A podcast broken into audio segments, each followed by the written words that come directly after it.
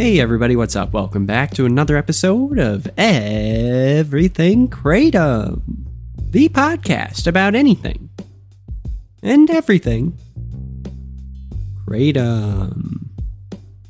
Great to have you with us on this Tuesday morning. Hoping all is going well with you. Today, we're taking a look at the third of a four part series in opposition to Kratom. This four part series was uh, published in Courthouse News. I covered the first one a while back with the intention of covering more. The articles are very intensive. They there's a lot of information. There's a lot to look at, and um, I uh, it, it takes a while to get through them, and, and so I try and come up with a quick synopsis of the articles, and then just kind of letting you know my thoughts on them. But the something that I like about these ones is that they are so long that they have so much information because most of the time the sorts of articles or coverage on Kratom that's negative is pretty much like one hit and go. And uh, this person died of Kratom, respiratory depression was involved, and uh, you know, Kratom related death. And this stuff is strange and it should be taken off the streets, and mothers are scared for their children, and you can buy it in smoke shops. The end. Local news, right? So I don't really like the way it's been covered in the media, and I think it's been fairly one-sided overall against kratom. But uh, we can agree to disagree on that. But um, I, that's why I like these because it's like it makes me think, and um, I'm not coming at this with an agenda. I'm just trying to be, you know, as not biased as possible, walk the tightrope, have a good balanced view of kratom, and make informed decisions at the end. So it's always good to have input from both sides here. Um, so today, we're taking a look at this third article and let's jump in. So, this article focuses on Tupper Lake, New York, a police sergeant there. And this police sergeant passed away, and they passed away in 2017. It says that he was in his home, in his bathroom, when his lungs flooded with blood. So, um, it's it's first off, what a tragedy. And this is a police sergeant who was in very good health. He was very well respected in his community, and uh, a bodybuilder. Um, no known drugs were found in his body other than kratom. The amount of kratom in his body was five times that of any kratom related death before uh, 3,500 nanograms of mitragynine per deciliter of blood. And it was ruled as a kratom overdose. Now, in this article, this writer, who is very much, you know, trying to show that uh, the opposition to kratom has very good reason to be opposed, and that people who are for kratom are just blindly following this narrative that kratom is safe. She says that once the coroner released this finding that Kratom was the responsible party, if you want to call it that. All hell broke loose, quote unquote. Uh, and then everybody who was like for Kratom went, you know, crazy on this corner and on everybody, you know, in this town and the police department saying they're all liars, yada yada. And um, and and so basically, it says the only thing wrong with the guy was a hemorrhagic pulmonary edema. And it says that the only thing in his system was this crazy amount of kratom. Now, people automatically jumped on this. They said, um, Where's the toxicology report? Uh, the AKA issued a press release that contended over this as lo- along with another kratom victim who uh, passed away in Florida. Now, the Florida victim, I looked into that. And the thing that's interesting about the Florida victim of a kratom related death or kratom overdose, rather, was that they had two other drugs in their system, including citalopram. Citalopram is an antidepressant. It's one that I think can't remember, but I think I've I was prescribed for a little while, a long time back. And it's an SSRI. And that's an interesting one because I've always been skeptical of SSRIs and how they interact with a lot of other things. It would surprise me if kratom and citalopram alone could kill someone, but it wouldn't you know, I don't think it's out of the realm of possibility. In fact, I would really, I want to start looking into that more because that's kind of a red flag for me. I would want to know how kratom interacts with SSRIs, with antidepressants in general, specifically citalopram. Um, is there, you know, potential for someone going into a coma with that combination, or you know what? I don't know, but that is something that I think is worth looking into. So I'm going to start seeing if there's a pattern that pops up with that one, um, and I think that everyone should be aware of that. But uh, but it wasn't just kratom, right? So now looking back at this this one in New York, Tupper Lake, New York, it appears that there were no other substances involved. And so far in my research, I haven't been able to find any follow up toxicology report with the officer's blood to see if there was anything more. Um, it is an exorbitant amount of kratom in this person's body. If you think about it, all the kratom related deaths up to that point that had been reported, this person had five times the amount in those people's bodies. I mean, and you're already talking about people who passed away. So the amount is is so high. It's amazing.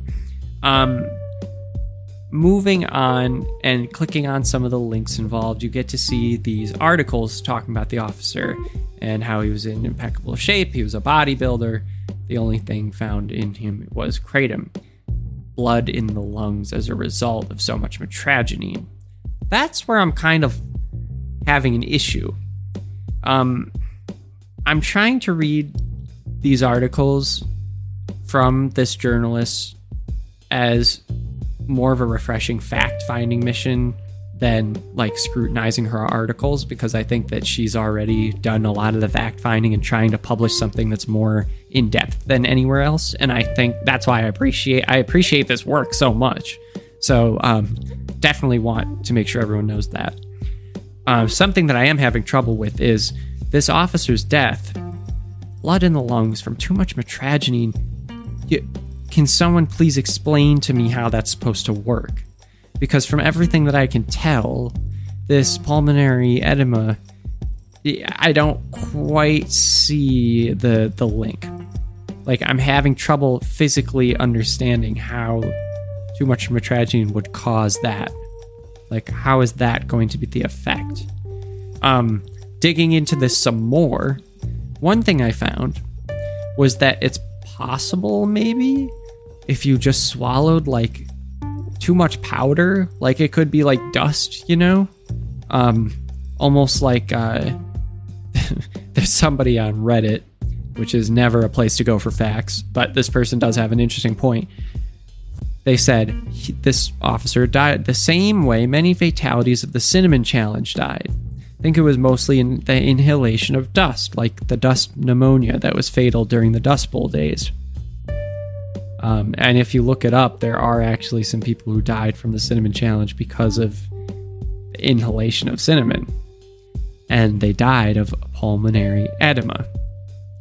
So, although that's kind of going down the rad- rabbit hole that this journalist probably doesn't want someone to go down, I can't help but think that this person on Reddit actually might have an interesting point, and it kind of falls in line with the journalist claiming that people can die from kratom.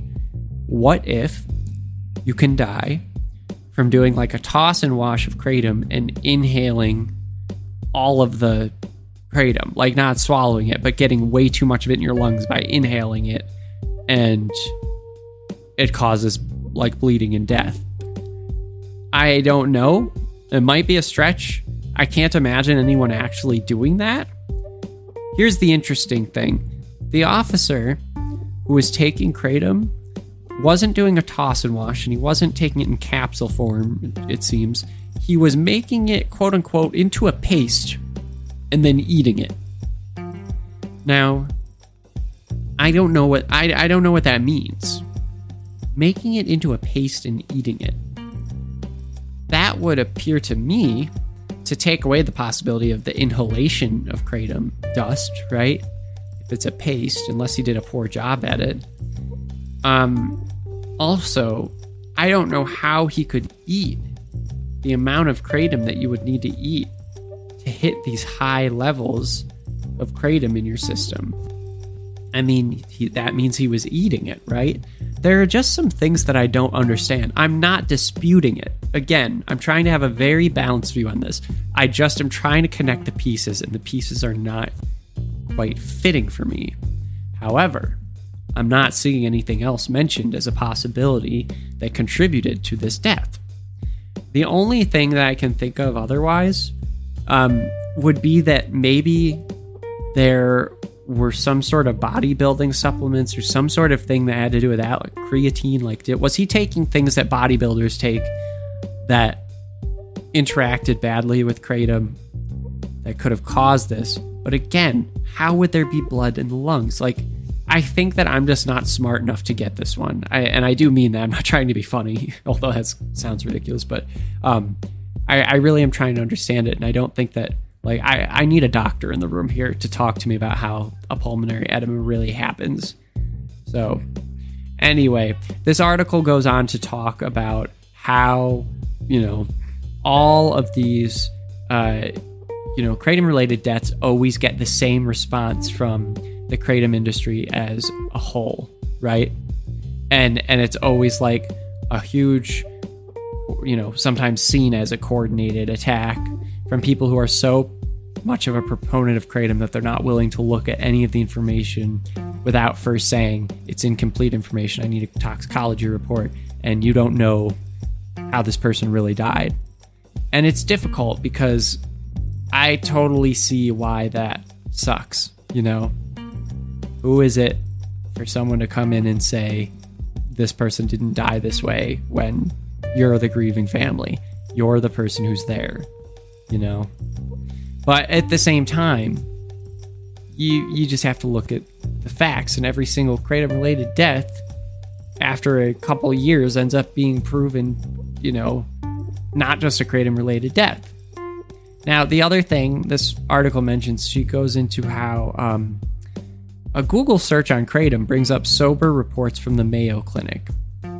Um, the problem with that is that the Mayo Clinic for as long as I've been looking at Kratom, has cited the same thing over and over again, which is Kratom is unsafe and ineffective.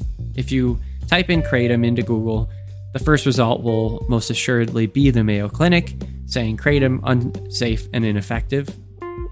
And um, it doesn't talk about the fact that the leading world scientists just got together this year and said that it is not unsafe and ineffective to the point where it should even be a concern. Okay? Like that the World Health Organization just doesn't hold any weight with the Mayo Clinic all of a sudden, right? So there's just a lot of you you can't just say the same thing about a drug year after year after year when new information comes out about it. And in this article it also mentions that as more information comes out about kratom, it's more obvious that it's dangerous. That's not true the more information that's come out about Kratom, the more information there's been that shows that it's not as simple as people make it out to be, and that more research is needed. Right? I'm even I'm going to grant this that that I won't even say that the more information that comes out, the safer it's shown to be, because I'm not going to make that claim.